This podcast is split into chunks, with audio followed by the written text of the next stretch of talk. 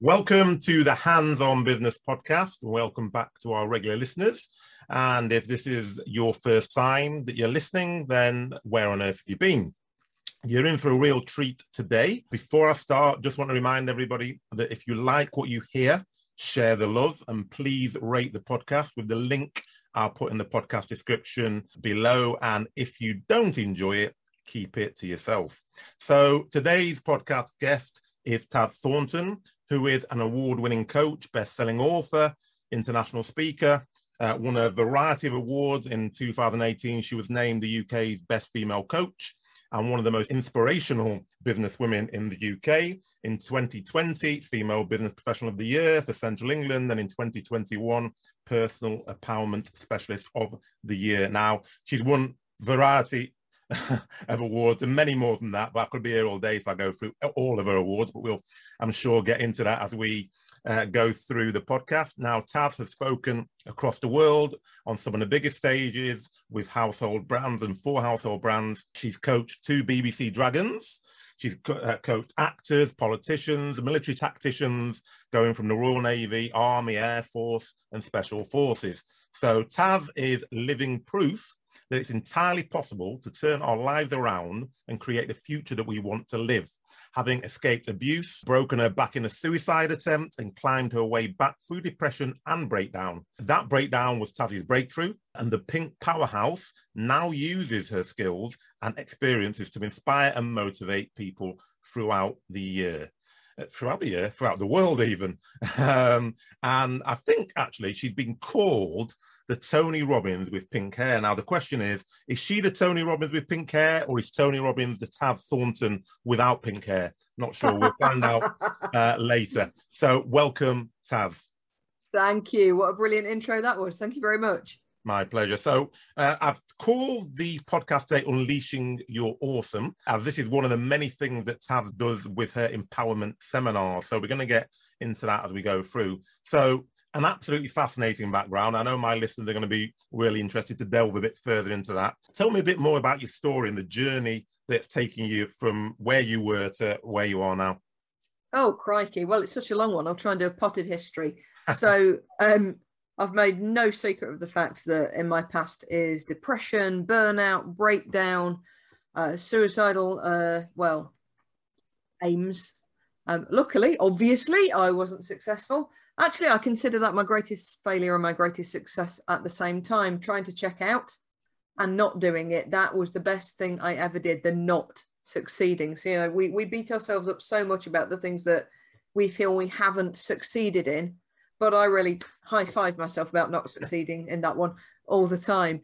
Um, so I started out once I left school going into journalism. I went into my original newspaper group when I was at the tender age of 16. My goodness and wow. trained on the job.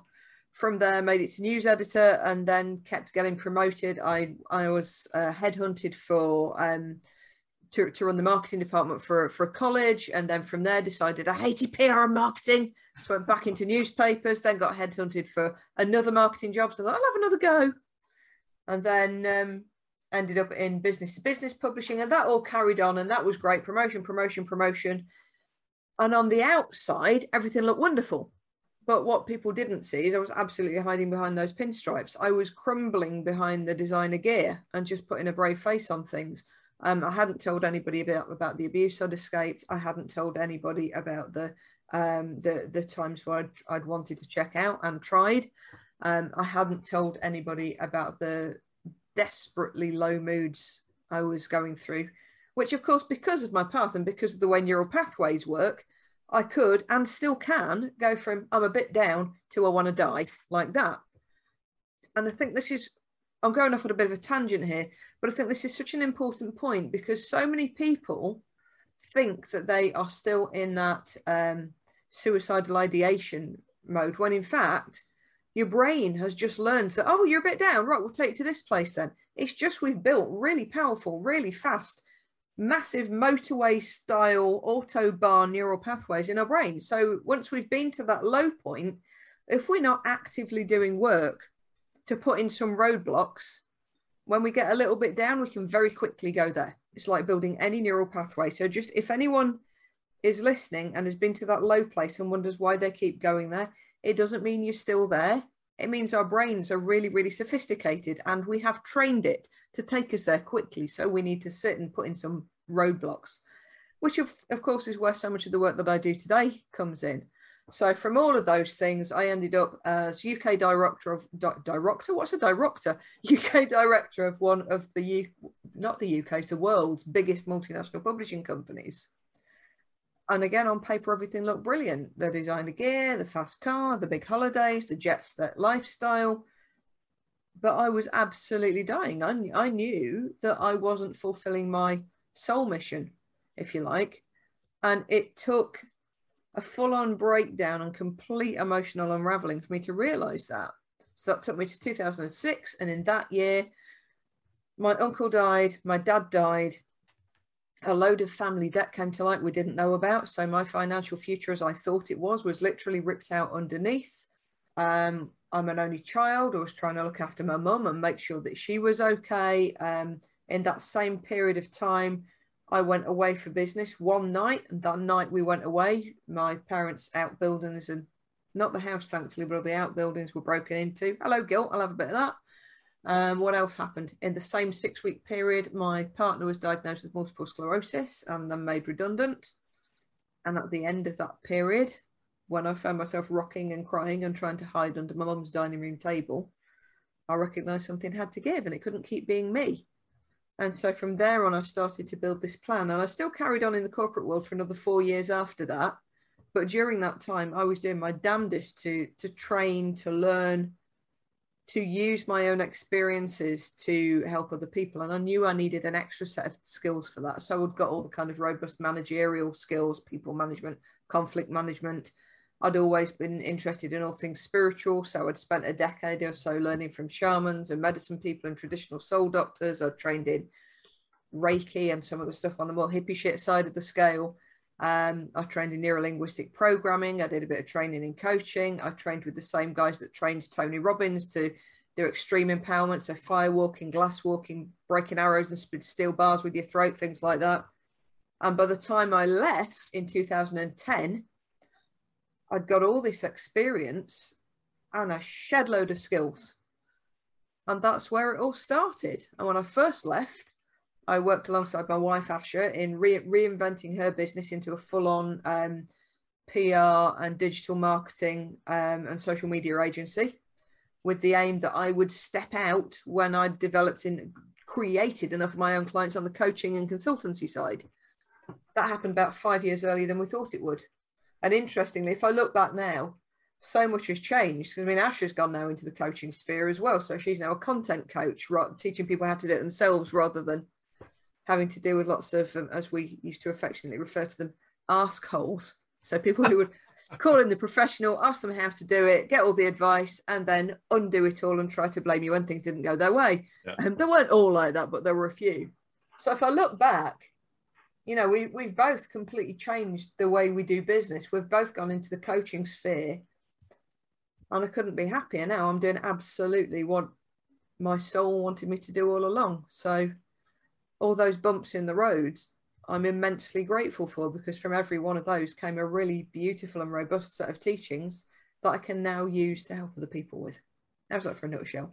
That is absolutely fantastic, and there's and there's loads to get into into there because what I take out of that is obviously nobody's suggesting that you need to get into an abusive relationship or have suicidal no, no. thoughts. But what you're saying is actually out of any situation, you can take the best or the learning points yeah. and then flip that on its head and use that to help other people. I think that's Absolutely. what that's what I get from that. And then yeah. you mentioned there about your soul mission. So what just explain to me what is your soul mission? Soul mission. Oh, to, to put it in its simplest form, although it sounds too simplistic, it's to inspire and motivate and I can't empower other people. I can help them to step into their own power. So when I use the word powerful, I drop a hyphen in the middle. Powerful, filled with power, rather than the traditional powerful, which we see as, as which is, is usually about having power over people. So it's about helping people to be powerful, to step into their potential. And we all have such the, such an amazing awesome well of potential inside every one of us, but we don't always know how to tap into it. That's where the Unleash Your Awesome comes from. So for me, and you touched on it beautifully just then, instead of saying, Why has life done this to me? We need to flip that and say, Okay, why has life done this for me? What can I learn from it? What can I take from it? How can I grow from it?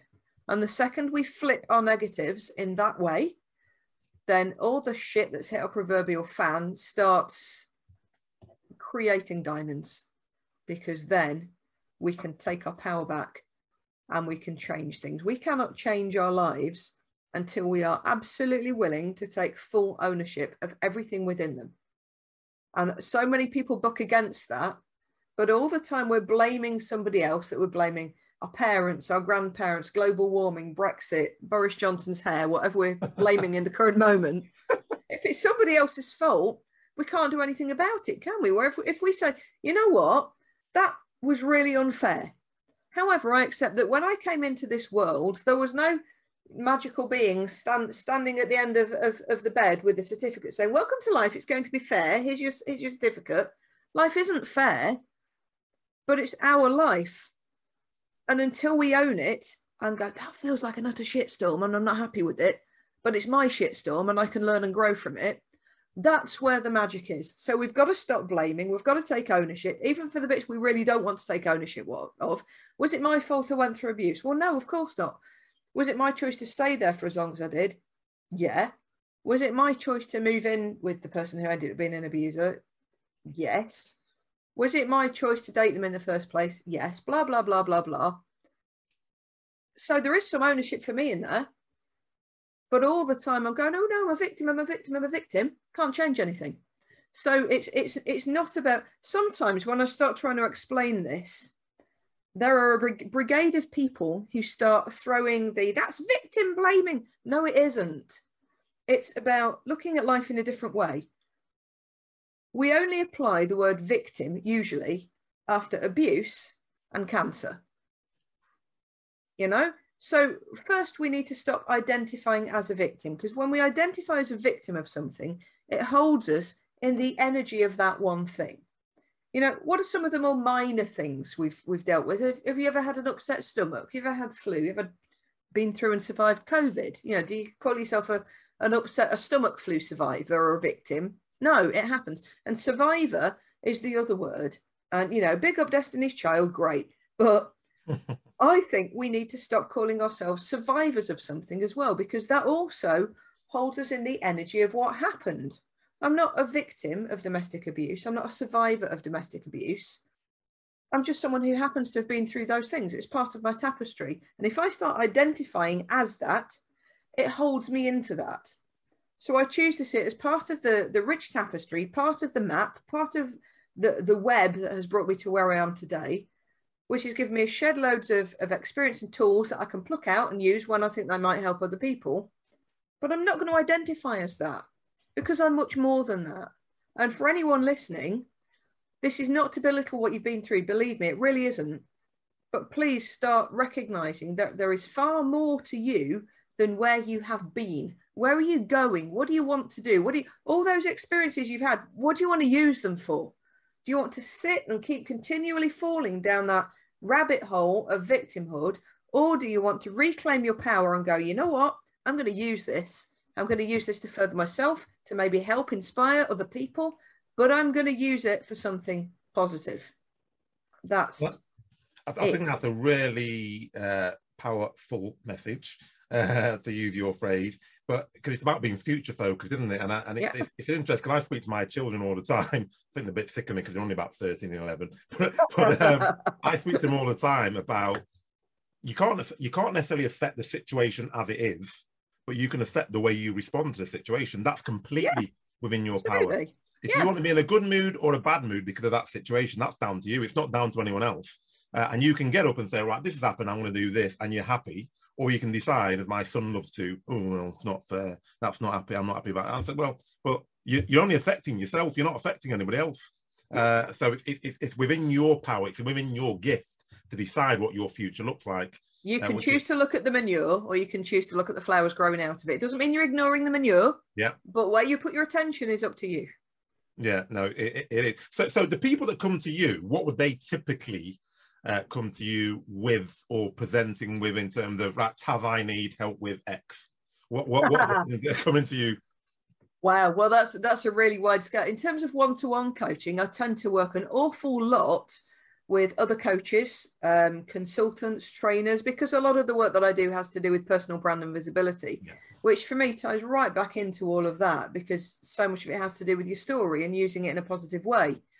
But I also run spiritual empowerment programs. So, you know, people will come onto that with everything from I've I've lost who I am, I don't know who I am, or I need to gain more confidence, or I've just come out of a relationship, or I just know there's more to life and I've got this yearning and I don't know what it is, but I know there's something. And can you help me find that? Sometimes it's that.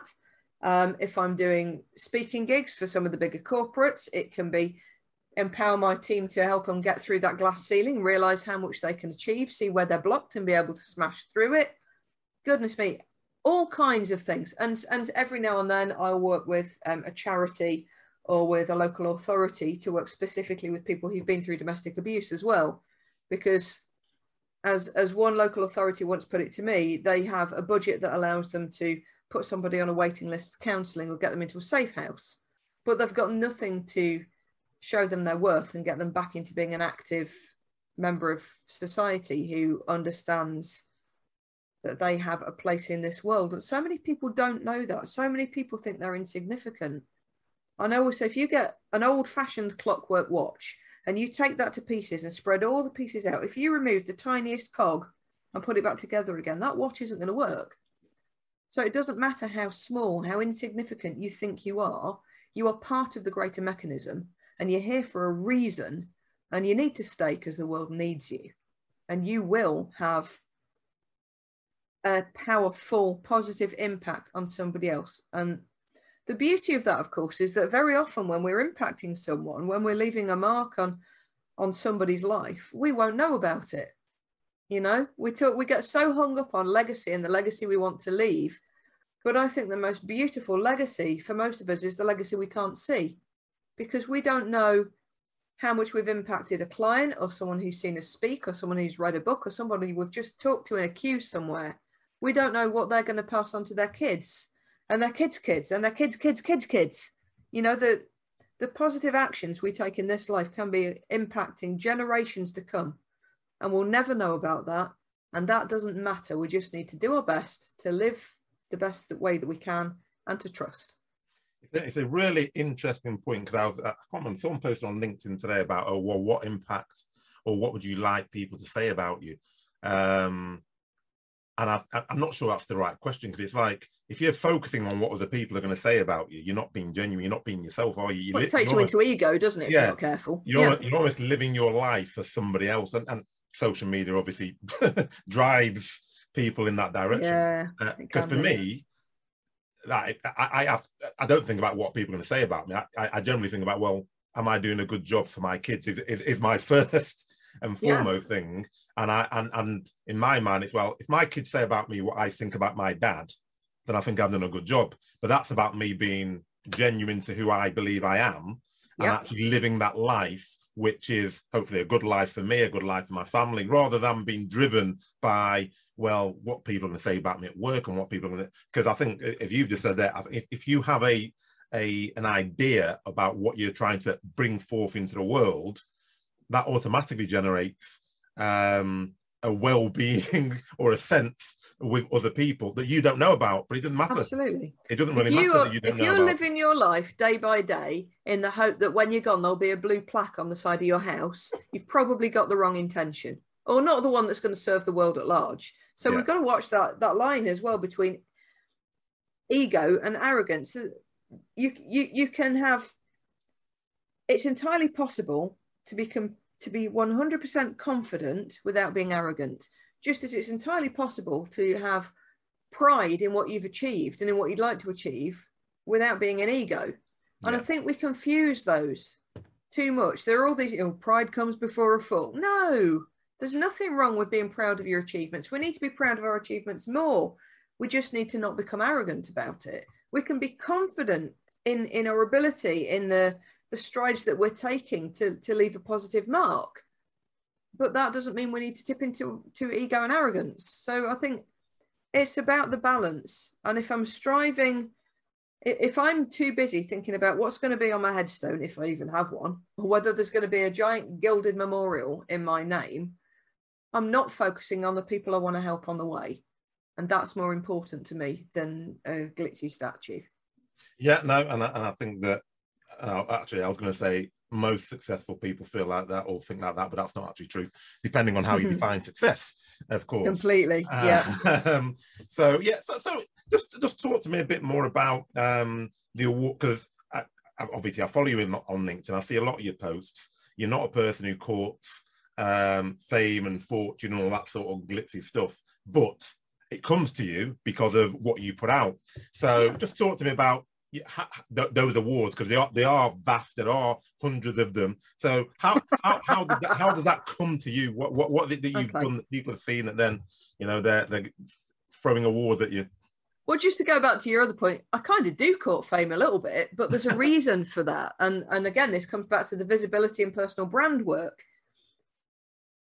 I'm naturally quite an introvert. I've I have chosen to train myself to appear to be more extroverted. And, you know, remember I used to be a journalist, so I was the one behind the scenes doing the writing. So at first it was really uncomfortable for me to be on the opposite side of the pen or the opposite side of the camera. Now things have moved on in, in terms of, of media. But if I want to be able to, if, if I feel my soul mission is to help, inspire, motivate, empower, help other people to empower themselves, as many as I can in this lifetime, I can't do that if I'm not visible. Can't be a secret and a success in air quotes at the same time. I cannot help people if they don't know I exist. So, part of being able to support more people has to be becoming more visible, which has to include courting, for want of a better word, a little bit of fame. So, my PR game, it's there because but it's not about me and this is where people get caught it's why people don't show up enough because they're scared of people saying they're an ego Mm. But you can't help those people you want to help if they can't see you. So that has to become part of it. So so the speaking, the TV gigs, the radio, the the celeb interviews, it's all part of getting me to a point where anyone who might need a good tazzing can go, that's the that's the one who can help me. And in terms of the awards, the, the first big one there was, as you pointed out at the start, was was the best coach in 2018. And I didn't actually know about that. What happened was my wife, in secret, started to get in touch with a load of my coaching clients, and they all submitted this great big I don't know how big it was, but this dossier of um, testimonials and recommendations, and they put in the entry. And I knew nothing about it until I got this note to say I was a finalist. And I was like, what? what? But there's thousands of coaches in the what? And that's how it started. Um, and I was I was absolutely blown away when that happened. I, I genuinely didn't expect it. And the thing with awards is, I think once you've got one, they start to snowball a little bit. so, there are the awards that my wife, because with her with her with her content coaching hat on, she's also in, in, responsible for of my internal public relations, if you like. So awards entries, bios speaking gigs, things like that. Asha handles that. Then I've got an, an external PR who does all the media, and because Asha hated doing it, so so sometimes they will just be tried away, and between them go, "Oh, there's an award there. Should we stick Taz in for it? Yeah, yeah, let's do." It. And I, nine times out of ten, I won't know about it. Or sometimes it will be one of those recognition awards where nobody will have submitted anything. I'll just get this this notification from the awards organizer saying we've looked at the stuff that you're doing. We've looked at your recommendations. We've spoken to some of your clients, and we're we, we're delighted to announce that we've awarded you this.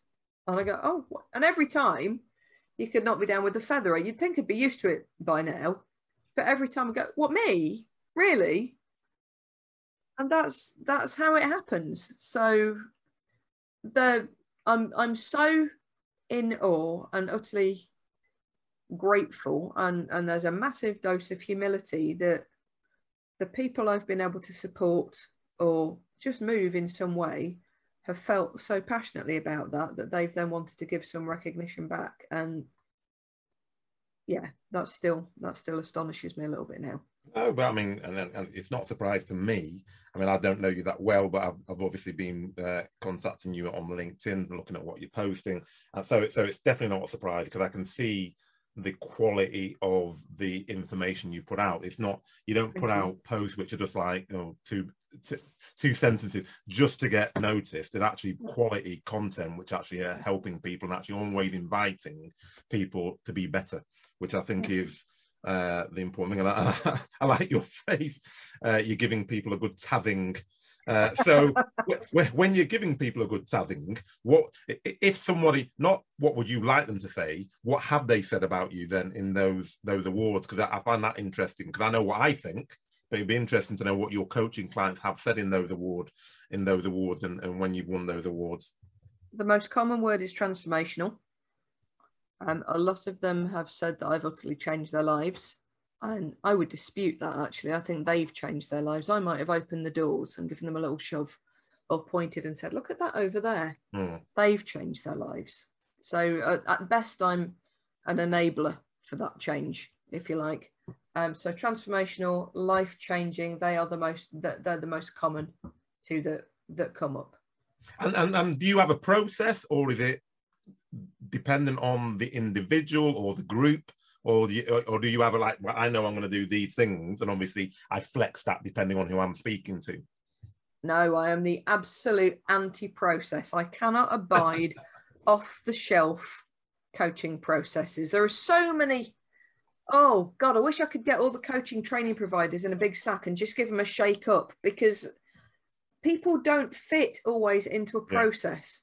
And for me, if you've got enough of, of uh, enough life experience and enough of that training and the tools in your kit bag, rather than trying to squeeze somebody into a process, it needs to be what does this person need? Where where do I need to meet this person?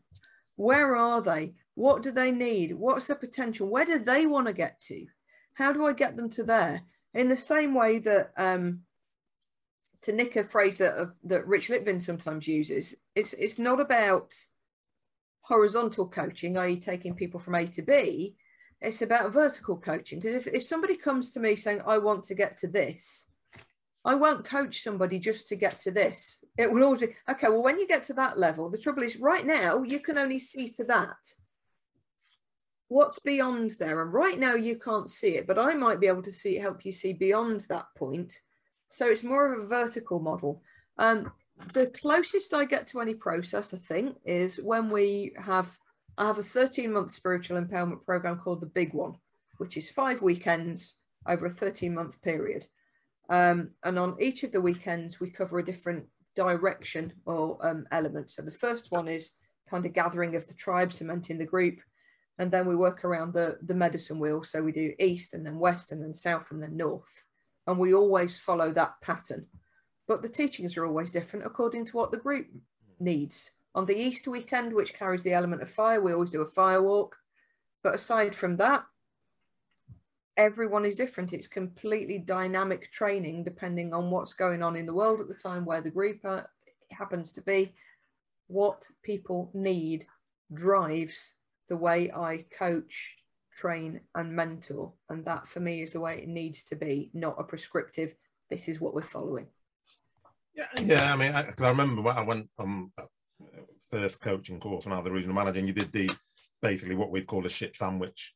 Yeah. uh, and you were like hmm, i'm not too sure. Even when i was very young i was thinking does this really work? Because do they know am i giving conflicting messages? Because i'm telling them something positive then i'm giving them feedback and then I'm telling something positive again. Do they know that I'm giving them constructive feedback, etc. So, so I think I think you are one hundred percent right in, in, terms of as shit, more. Shit sandwich is one of the most outdated yes. training, and it's still being taught. Yes, you're not going to make somebody feel good by sandwiching a load of shit in, in the middle of a couple of positives. Yeah, it's just, oh, it, it, it, it, doesn't make sense, does it? And, it, and it's no. it, it is, uh, and it's interesting because the other question I wanted to ask you was about the evolution of coaching because when I was younger, I would have said that lots of business people, top business people, have always had coaches. I've noticed, but lower down, people, oh no, I don't want coaching. No, I don't, I don't need coaching. I know what I'm doing. Whereas I've yeah. seen definitely the proliferation of of coaches and some are good, some not so good uh, over the last few years. Have you, have you, what's the evolution of that coaching over, say, the past 10 years or whatever? Has that changed at all? I think so. Um, I mean, when I first went into coaching for about the first probably three or four years, I did everything I possibly could to avoid calling myself a coach. I called myself a guide, a mentor, which of course isn't strictly the same as a coach. The, for me, the two can flex together quite beautifully, but not the same thing. I called myself everything a consultant, trainer, everything I could. And it was because I was doing a lot of networking at the time. And this is such a broad brush to, to, to cast, but he cast a broad brush. Anyway, you know what I mean. I saw so many people turning up to these networking events who were calling themselves coaches. And they clearly weren't making a success of anything. And they'd turn up until their, I don't know, 30 day membership or whatever it was ran out, and then they'd just disappear. Yeah. And I was getting all these horror stories from people saying they just paid thousands of pounds up front to a coach and then they did nothing for them and they couldn't get their money back. So I think I, I like to that I looked at everything that I felt was going wrong and decided to do it differently. I never had an upfront massive fee. Everything for me went onto a monthly retainer. So that kept it more affordable for people. And of course my fees have grown yeah. as as my reputation has grown, as my skill set has grown. Um, um, and all that's done is that the more I move up the fee bracket, it opens up another bracket for somebody who's still on the way up. So yeah. there's enough for everyone. Um, and I think I was one of the first coaches I knew of to do that because there was such a big buzz, you know, thousands of pounds, swipe your credit card. Can you not? Can you afford not to do it? no, sod off. I don't want to remortgage my house or get another credit card to pay for you. So I started this monthly retainer, and we have a minimum of six months, and it just keeps rolling on until one or both parties have an open and honest about. I think we've come to the end of the road, or we need to pause for now, and that's that's all all great. Um, so I think that's changed. I've seen more people moving towards that kind of model, probably because I've coached them to do that. Um, more, there's definitely more of a, an awareness of coaching as well. Again, I think when I was first coming into the field, when I first heard of coaches in the, in in the UK, and people were calling themselves life coaches, it's like, what is that? What is that? What do you mean you're going to coach me how to live? I genuinely was confused. I thought, what, you're going to teach me how to brush my teeth, how to do my washing, to peel a potato? You know, I know how to live. So what is it? So I'm always saying that to people. For God's sake, don't call yourself a life coach. Yeah. There's one of my old videos somewhere where I say life coach, and every time I watch it, I go, "Oh God, I refuse to allow myself to delete it because it was a learning curve. So I think there's more there's there's much more of an awareness of coaching now. Unfortunately, as coaching has exploded, it's got to be one of the most saturated professions now because there's such a low bar to entry. Yeah. And that is both brilliant and ridiculously dangerous at the same time. I don't think you can judge a good coach by their qualifications. In fact, if you look at all the pieces of paper with qualifications on that I've got, I think there's only one of them that says coach, and that was for for a taster day years ago. You know, NLP, empowerment, shamanism, medicine, yeah, loads of stuff, but only one of them actually says coach. And some of the best coaches I've met or I know of don't have a coaching certificate.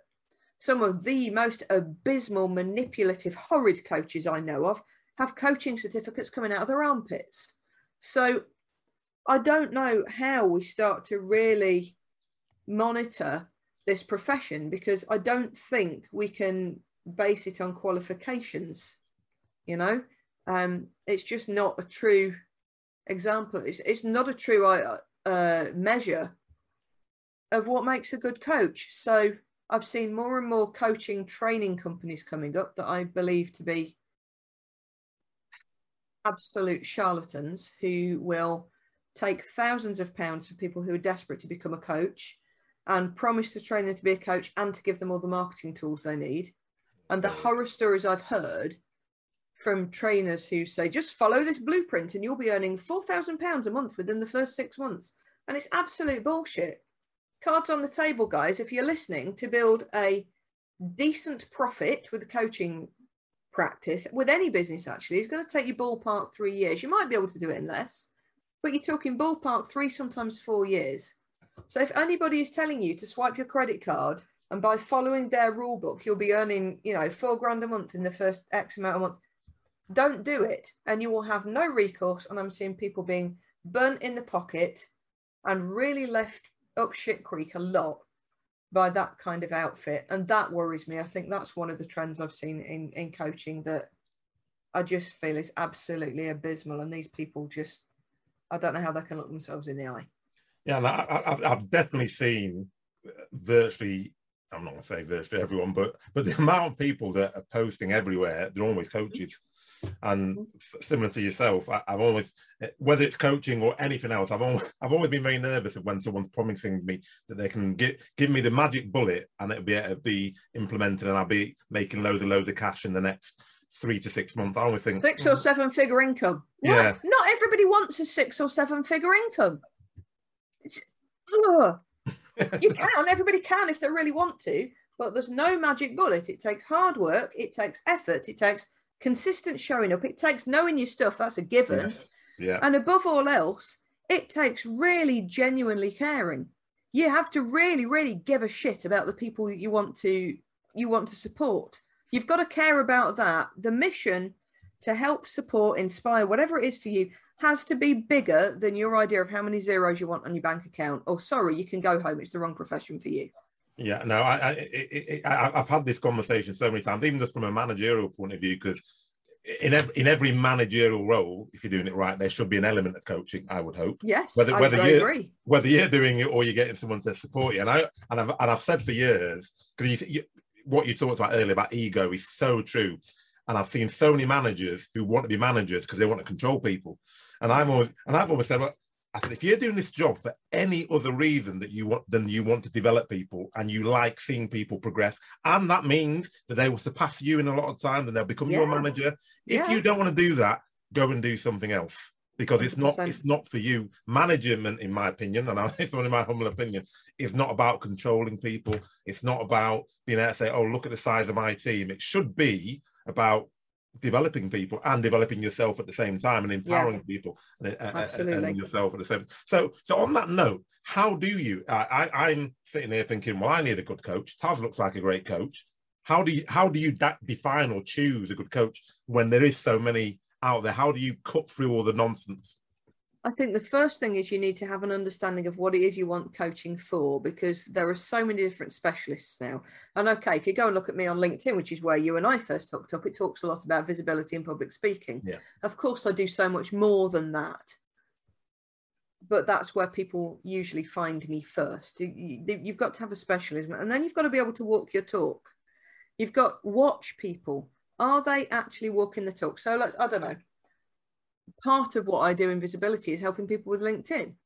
I see so many people who are LinkedIn coaches who have no engagement the, on their posts, and they'll all say, "Well, it's because it's, it's all about the clients." no, or people who say they are business coaches when they've never run a business, albeit at being at a high level in a business, mm. and their only business is running the coaching practice that isn't actually that successful. You know, if you want to have someone who is going to help you with money mindset, don't go to someone with holes in their shoes. You've got to watch, do your research, and ask for testimonials. But be be careful there as well, because there's also this branch of the, the manipulative coaches will all have a tribe of acolytes yes. who will tell you that if they bend over, the sun shines brighter. So do your research. Don't if somebody's just saying, "Oh, well, they're beautiful, they're wonderful, I love them." You want more than that. Yeah. What specifically have they done? What did you go to them for? How have they supported you? How are they available for you between sessions if that's appropriate? You know, how do you can you bring anything to the table? What's their what's their coaching approach? What's the way they work with you on things? Because for me, I, I will flex. There are some people who effectively need a good kick, but there are others who need more of an arm around the shoulder. There are some who will want more traditional coaching, and that's something else to be aware of. Do you want do you actually want a mentor or do you want a traditional coach? So a coach, a traditional coach won't give you the answers. They will just help you to find the answers within yourself. I tend to blend between the two. If there's something where I've walked ahead on that path, I will help someone say, well, this is what I did. But there might be others where I know someone actually knows but doesn't have the confidence to bring up their own suggestions. They'll coach them until that comes out. So, track record, gut feel. never and never ever ever choose a coach based on how much you can afford. Yeah. Don't ever go, well, that's the cheapest one. If there is a coach and you know in your gut that it's the right coach for you, and they're already charging way more than you currently believe you can afford, then don't be afraid to drop them an email or a LinkedIn message or something that says, look, this is where I am. I would love to work with you. Do you have any any resources I might be able to tap and tap into? My intention one day is to hire you, but right now I'm in build mode. Is there anything that you've got? Have you written any books? Are there any blogs you could point me to? Are there any lower cost online groups you could point me to, for instance? And for me, any coach worth their salt will reply to that. So I'm not cheap. I'm not at the top of the tree either. But I will always, if I can, if somebody is not in a position where, where they can afford me yet, I will always help them as much as I can to find some resources or to point them in the right direction for now. And I think that's important too. And that also will help you to recognize the difference between swipe your credit card here. I don't really give a shit about you, but I want your cash. Yeah. And I genuinely want to help you. And of course, I'm not talking about the really, really massive, the, the Tony Robbins and the Gary V's of the world who probably haven't got time to reply to all the 1000s mm. of messages they, they've got. But in that case, if it's a really big, mega superstar business advisor, hit up their website, hit up their social channels, find the free stuff because they will all have free and low cost stuff that you can tap into if they're worth their salt. And remember also, follow their social channels because again, if they really care, they will be giving good coaching advice out in those posts. Yeah, no, they, I mean, and, and I think that that's that's good advice across the business world. I think, you know, yeah. if someone if someone really cares and they've created a business correctly because they care about their customers, they tend to have a whole raft of if you just mentioned free stuff, paid stuff, cheaper stuff, more expensive, yeah. high-end stuff. You know, that's yeah. just part of the business methodology, isn't it? That you have that that range. And well, if, hope so. Yeah, and if, if you've got a person who's just saying, oh, ah, actually, well, you can't afford me too bad, they're probably not the right person for you. So, I, and, I, and I think that what you said as well about walking the walk and track record, because that, that, that's one of the reasons I got into consultancy in the first place, because I found I, I mean, I come from a healthcare pharmaceutical background, and I used to find you'd get these really high end consultants come in, they'd come in, they'd charge you a lot of money, they'd tell you all these things, and I'd be thinking, all right, that, that makes sense, but how does it, how's it practically going to be used in my business? And then before you could have a conversation, had gone, and they didn't really care. Yeah. What how happened? Can I implement? Yeah. They, yeah. They, they, you paid them, and they, they moved on to another business. And you're like, oh, well, right. So I've got some nice glossy slides what am I supposed to do with these then? And I think coaching is is the same. And I think what you said about people who've got who've walked the walk, who've got a track record, who actually have resources that you can tap into, um, is it's a integrity very, in heart, isn't it? Yes. Integrity in heart, and you yeah, can no. fake that for a while. But also, it's, it's, a bit like when somebody comes on a on a three month probation period uh, for a job. You can fake it for the three months, but you can't keep that going forever. Sooner or later, that veneer is going to start scratching a little bit. So, no, it, integrity, it, it, heart, and follow them for a while before you commit. Yeah, no, I think, I think that is very, very sage advice. So, I, have got to get into the um, as everyone's always obsessed with uh, celebrities. So, you've coached such a variety of different people. You've coached, uh-huh. you know, military people. You've coached uh, dragons. You've coached um, actors. So tell me a bit more about that. How, firstly, how did you get into coaching those sort of people? And then give me some, obviously, no names, no pap drill, uh-huh. but some yeah. nice little stories about confidentiality. yeah. Um, well, if we look at um, one of the dragons, we coached way back in the Tiger days before they were a dragon when their business okay. was still in build mode. And what I can tell you is that she is one of the, the most lovely, down to earth, compassionate people I've ever, I've ever worked with. But I'm not going to tell you who it was. No um, another dragon I've coached came to me through my spiritual empowerment program and worked with me for a few years there. Um, you know, a lot of the, the, the armed forces and special forces people they've they've come in via the spiritual stuff as well. Okay. So you know that that's that's always a fascinating one for me because people start thinking about anything vaguely spiritual I think, oh, woo woo, you know, waft a few joss sticks and ting your tie bells, as a certain guy always teases me about. Um, but actually, those programs have had people from from every branch of the military, Science, everyone from scientists through to teachers, through to uh, office workers, through to business owners, right through to yes, people who are already in the, the therapy sphere. So that's brought all kinds in.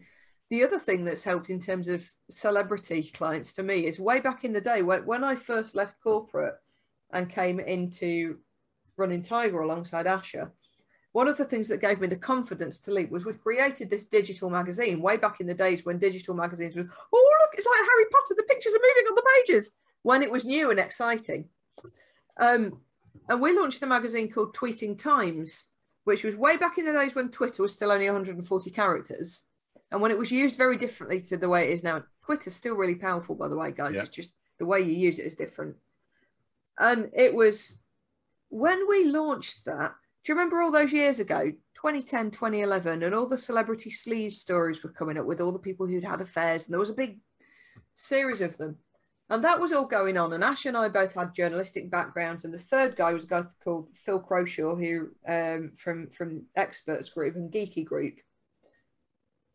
We went, wouldn't it be great if we were telling the real stories instead of just going full on sleaze? Yeah. And there were all these Twitter. Twitter, I think, was one of the first platforms that actually leveled the playing field between, in inverted commas, ordinary people and celebs.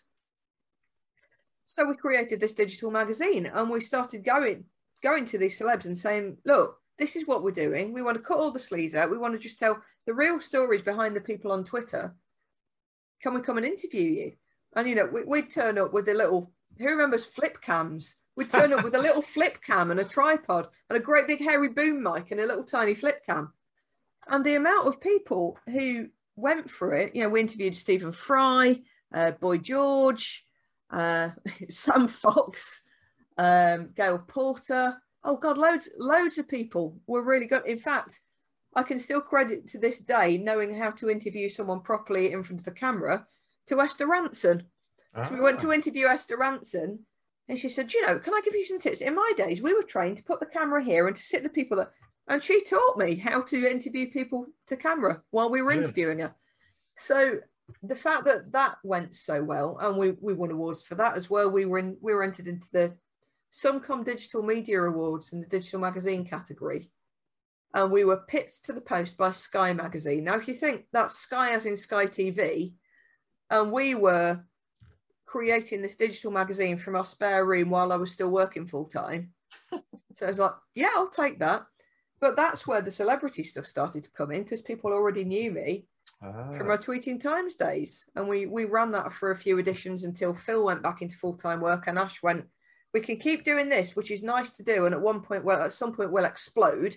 We'd already got um, advertising for the likes of 4Networking and Cadbury's, or we can concentrate on these new clients coming in that are bringing in money now. We love that, but we've got to pay our bills. And Phil was doing the sales and he's gone back into work. So, so we put it on ice but we never took it off ice. Oh, but by okay. the time that happened, we'd got lots of celeb contacts. So a lot of the coaching came through that. Oh, when excellent. it comes to the TV people. So, in terms of advice, so podcasting is one thing, interviewing yeah. is another. Uh, in terms of getting your name, would your advice be just ask? Yeah. Obviously, you have to have a decent product or a decent proposition Absolutely. that you can go or with. a decent decent idea. So during yeah. the first lockdown, I did the Taz Talks mental health series where I interviewed again celebrities about their own brushes with mental health.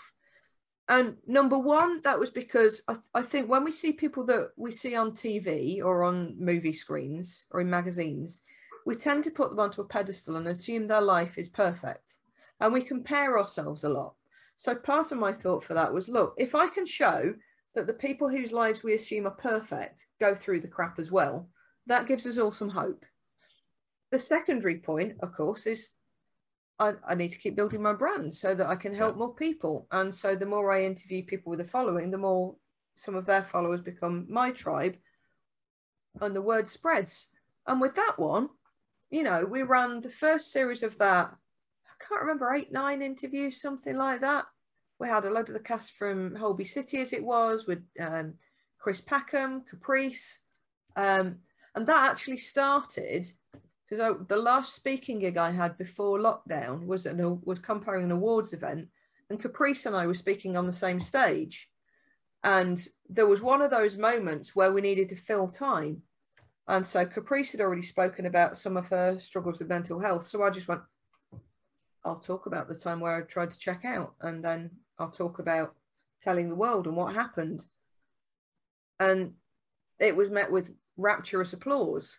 And so after that, I got chatting to Caprice and said, I've got this idea to do this series of videos with people in celeb- celebrity land who've been through tough times. Would you be up for it? And of course, she was like, Yeah, yeah, of course. And then lockdown hit. So all that changed was that we were, I was going to go out with this. I, I, bought all the new camera kit to get it bigger than a flip cam, and all that changed was that I persuaded people to do it via Zoom instead.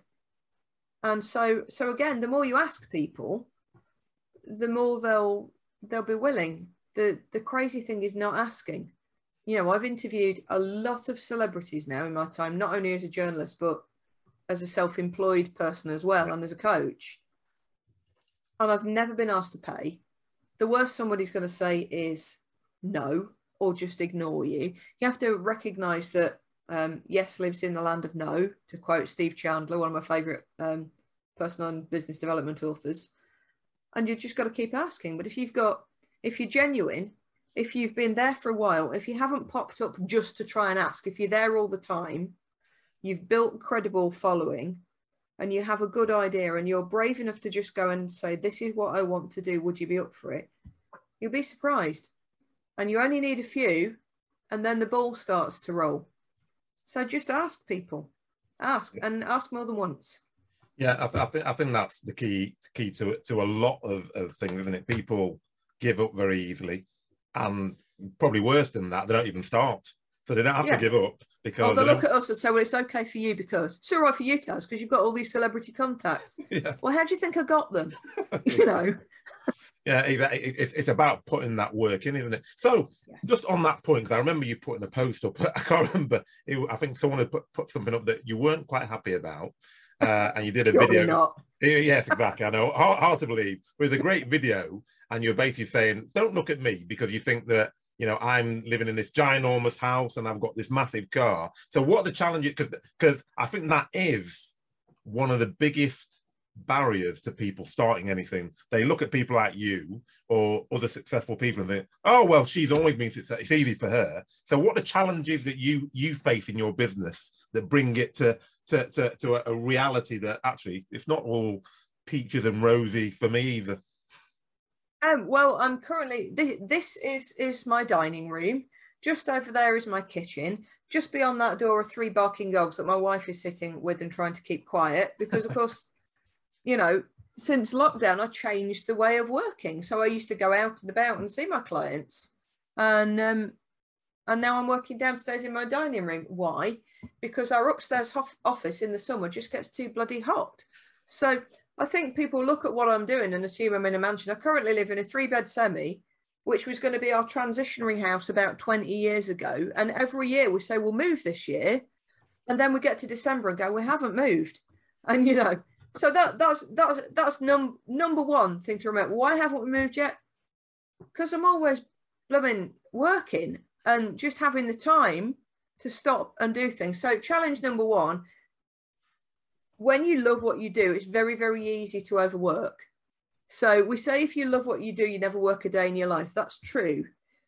But I've learned the hard way that you still have to make sure you take time out for you. So, I take Tuesdays are admin days, and the last week, the last working week of every month, I take off and I chill as best I can. I catch up on stuff around the house, things like that. Um, what other challenges? Um, that's it, really. I love what I'm doing. Time. I'd like to find a way to expand time, and I found some ways to kind of.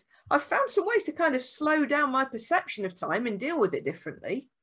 Um, I outsource lots. That's that's massive. Um, next year, I'm changing the way some of my working patterns. So what's traditionally been my my budget highly subsidized one-to-one coaching for for people who don't have the cash flow they need is, t- is turning into a group program because I don't have the capacity to keep taking if you're just selling your time for money you're going to run out quickly yeah so that's something we we need to be aware of but I think I think the biggest thing is perception. Again, people see me and assume I live in a massive mansion and drive a roller. I've got a mini on the drive. I drive a mini, which I'm probably going to have for another three years because it doesn't make financial sense for me to shop it in before then. I live in a three bed semi. I'm happy. Could I move? Yeah, could move tomorrow if I put the time into doing it. But stop. Don't make stories up about people. Don't assume that, you know, we've got it all together or that I never have an off day. Of course, I sometimes have really shitty days. I have duvet days like the rest of you. Yeah. The difference is that I choose not to stay there for as long. That's all it is. We're all we're all in we're all in the same world. We all have and I know there's a lot of backlash against this particular statement I'm about to make, but we do all have the same 24 hours in terms of we have the same number of minutes every day. It's just that I use them differently. And sometimes I'm really switched on and use them wisely. And other times I think, oh my God, the day's gone and I haven't done half of the things I wanted to do. So stop putting people on pedestals. Stop, stop assuming that everybody has an easier ride of it than you. Because we don't. We might have more tools than you because we've invested the time into developing them. But I'm not in the position that you perceive I'm in through sitting and moaning and looking at what everybody else has got. And the, the, the quick key one to this is if you're driving down the motorway and somebody drives past you at speed in, let's say your dream car, when you get to the point where you can go, wow, that's a sign that I can get it. I wonder how they've done, how they've done that because that's another human being driving something I want. So that means I can get it. If you get to the point where you can do that instead of going wanker, that's when you've cracked it. I'm laughing because I, I, my poor kids get all my stuff when I come home, but because uh, when I'm trying to get to study, that I, I, use that exact same story, not not in terms of because when I was younger, I was very lazy still quite lazy actually. I we're allowed to be when we're younger. It's part of growing up. Yeah, I, I describe it as being uh, very protective of my time, but but yeah. I'm lazy. Um, and I never used to do any work at school until I was about 14 or 15. And I always used to look at everyone and think, oh, why, why, are they getting 80% and I'm getting 30%? Because I'm a lazy git and I'm not doing any work. No. Yeah. And then at one point, I think I was about 14, and I thought, I'm sick of tired of getting these bloody results re- read out, and I'm really embarrassed. I thought, yeah. I wonder what happened if I actually start working because I thought they're human and I'm human. So if they I remember you writing a post about this. Yeah, yeah, like, yeah, If they get eighty percent, why can't I get eighty percent if I do what they do? And it's exactly exactly as you said. It's, anytime I see success, I see that as an indicator that actually, well, if they can do it, why can't I do it? Because we're all anybody vaguely the same shape as you, i.e., human, has done what you want to do. It's possible. You know, yeah. you know what they say: where you're where you're born is not your fault, but where you end up is absolutely your fault. Definitely. And you know, on on that note, my exam results from school were absolutely pants. A mixture of me being quite a sickly kid, and I wasn't interested. Yeah. I've got all, too much my own stuff going on. But I've done all right, thanks very much, and I'm continuing to do all right, and you can too. No, and, and, and, I, and, I, think that that is, a, and, and it's interesting because when I was younger, because I, I come from Nigeria. In Nigeria, basically, by the time you, when, when you're three, you know which university you're going to. It's yeah. all it's all like right. You do this, you do that, you do that, and and uh, as I start getting on, I'm thinking actually, if my children do something that they enjoy, you tend to be good at it, and you yeah. make a success of it. It's not about oh, I need to be a scientist, I need to be a doctor, I need to be X, Y, and Z because your parents want you to be do, doing that. It's about actually finding something that you have a passion for. And I've been very fortunate because I did have a passion, I did, I, and I still do have a passion for science, and I have a, a passion for talking. So going into medical sales was like, yep perfect for me and i'm still in the healthcare space but to be honest my passion is sales and marketing.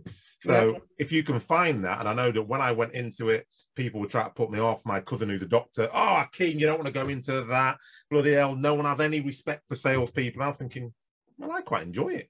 So i'm going to do it. And i've been fortunately moder- moderately successful by doing it but, it, but it, as you said it is about doing something you love having a passion for that and you tend to be successful at it. And even if you're not successful as other people see it, you'll be successful in the way that you see it and you'll enjoy it. And I think that's much more important than driving around with a massive car and a massive people always say to me, You're gonna extend your house, you've got lots of space there, haven't you? I said, yeah.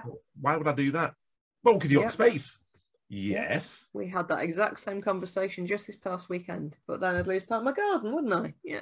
Exactly. It's like, well, why do I need to? And, and in my mind as well, I said, I keep saying, when my kids are 13 and 11, so within five to 10 years, they're going to be moving out. So I'm probably going to be trying to downsize. So why would I want to start making a bigger house for five or six years in my life just because I want to keep up with the Joneses because everyone else is Yeah. extending? And it's like, well, I'm not interested. I'm happy with what I've got. And Um, people put their own spin on success as well, don't they? And you know, if we're putting success on, you know, the big the big cars and the the big paycheck and the blah blah, I've had all that, and I wasn't happy. You know, it's only the past couple of years that I've looked at my income and thought that's now exceeded what I was earning at the top of corporate. Wow, Yeah. and that was a bit of an oh oh oh moment, you know. but that the, the things that we see as trappings of success, there are so many of us who've had them and have not been happy with them. Whereas now, when I've got those same trappings, I'm much happier because If- it's not it's not the trappings that matter; it's how we go about getting them. I was just about to say it- it's because of the way you've done it, isn't it? Because Yeah. I, I, I've, in fact, when I was, I remember, I was it? Was 1990. I can't remember. It'd be 1996. Yeah. Yes. And and I was in a training room, and they said, "What do you want to do? Where, where do you see yourself in 25 years?" I was, I was obviously a bit, a bit of a little git because I said, "Yeah, I want to be a managing director of a small to medium-sized pharma company." And actually, people were laughing. Oh, bloody hell, Akeem. I was, but in my mind, I'm thinking, 25 years, I'll be 50. Well, saying I want to be a regional manager is not very aspirational. Um, and actually, that was always my aspiration until I got to be a sales director. Yeah. And then I looked at the, the, my managing director at the time and I thought, I don't want to do that actually. That is Uh-huh. not what I want to do. It, Uh-huh. I had a sense of I want to be a managing director because that's the thing to do, because that's the linear progression. And then I thought, well, no, I need to think about what is it that I actually want to do on a day-to-day basis. And doing all those budgets and going to corporate meetings and flying over here is Yeah. not what I want to do. That doesn't make me happy. Working with people is what makes me happy. Absolutely. Same Let me go and do that. Yeah. Absolutely. You know, I got to that point where I thought uh, that's where I wanted to go, and then realised that I wasn't enjoying it when I was in the job. Yeah. It's that old analogy, isn't it, of climbing the ladder for years only to realise it's up against the wrong wall. But And- what we need to it- remember is that we learn things on every rung that are Yes. transferable. And it, it was interesting because I remember when I when I left and set my own business in 2010, everyone was going, "Oh, you're so brave! You're so brave!" I said, "No, I said bravery is going into work to a job that you don't like every single day, and doing something you don't like just for the money." I said, "I'd rather have less money and do something that I love doing." I said, "Because otherwise," I said, "We- "How long we here for? 70, 80, 90 years?"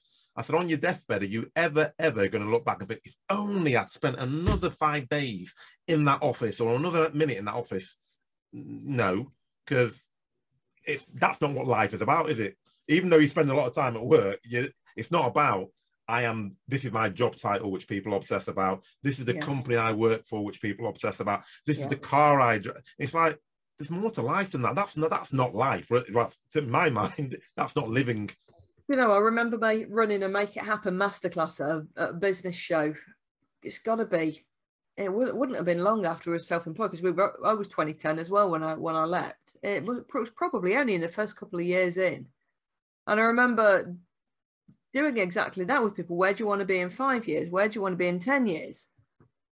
And a lady in that room had been in palliative care, and she said exactly that. There were all these suited and booted shiny, gotta say, predominantly fellas in there who were all playing the kind of pissing contest with one another. And then in this quiet voice from the end of the room, she just said, You know, I used to work in palliative care. And not once did anyone toward the end of life say, I wish I'd spent more time in the office. I wish I'd invested differently. I wish I'd opened up another office. They say things like, I, w- I wish it, I wish I'd kissed Mary Ellen. Yeah. You know, I wish I'd married the brother. I wish I'd spent more time with the kids. I wish I'd got outdoor, been outdoors more. You know, that's we're not going to look back at the end of life and say, I wish I'd been at the grindstone for longer. We're going to talk about the stuff that is less tangible than that. And that is not to say that earning money doesn't matter, because of course it does. We need to.